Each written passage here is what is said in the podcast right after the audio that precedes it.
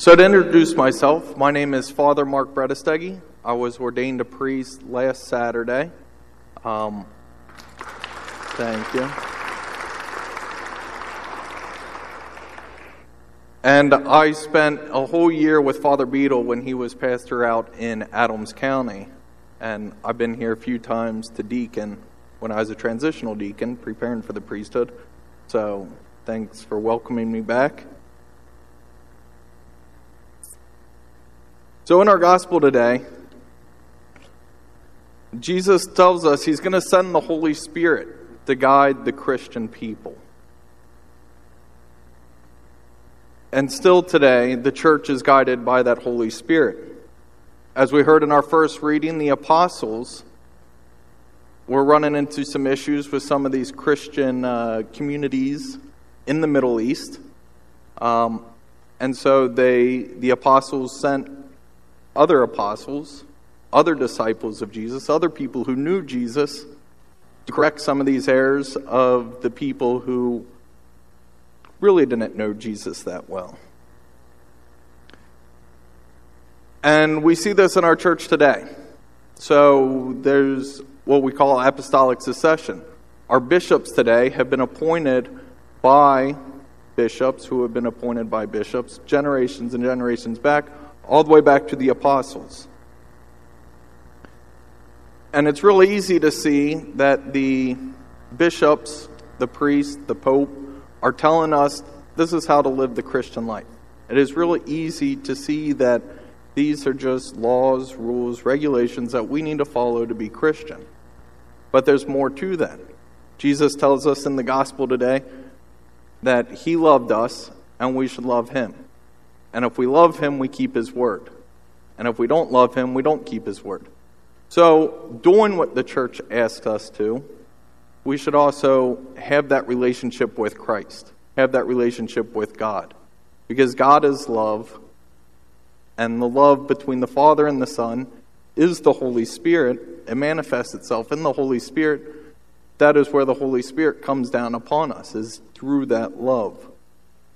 So, the greatest act of love, actually going back a little bit, the definition of love is to desire something for another and help them achieve that achieve that good. And the greatest act of love is to die for someone else. Is to say, I love you so much I'm willing to sacrifice my own life that so you may have this good. The good that Jesus promises us is eternal life, eternal joy, eternal salvation with his Father.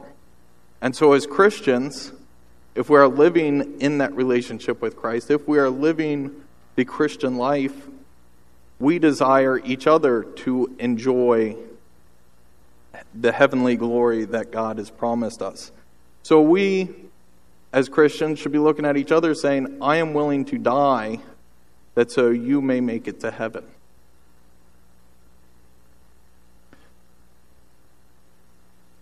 So when we just see the rule, the church though as this authority figure, just giving us these rules, these regulations, and we don't have that relationship with Christ, our faith becomes stale.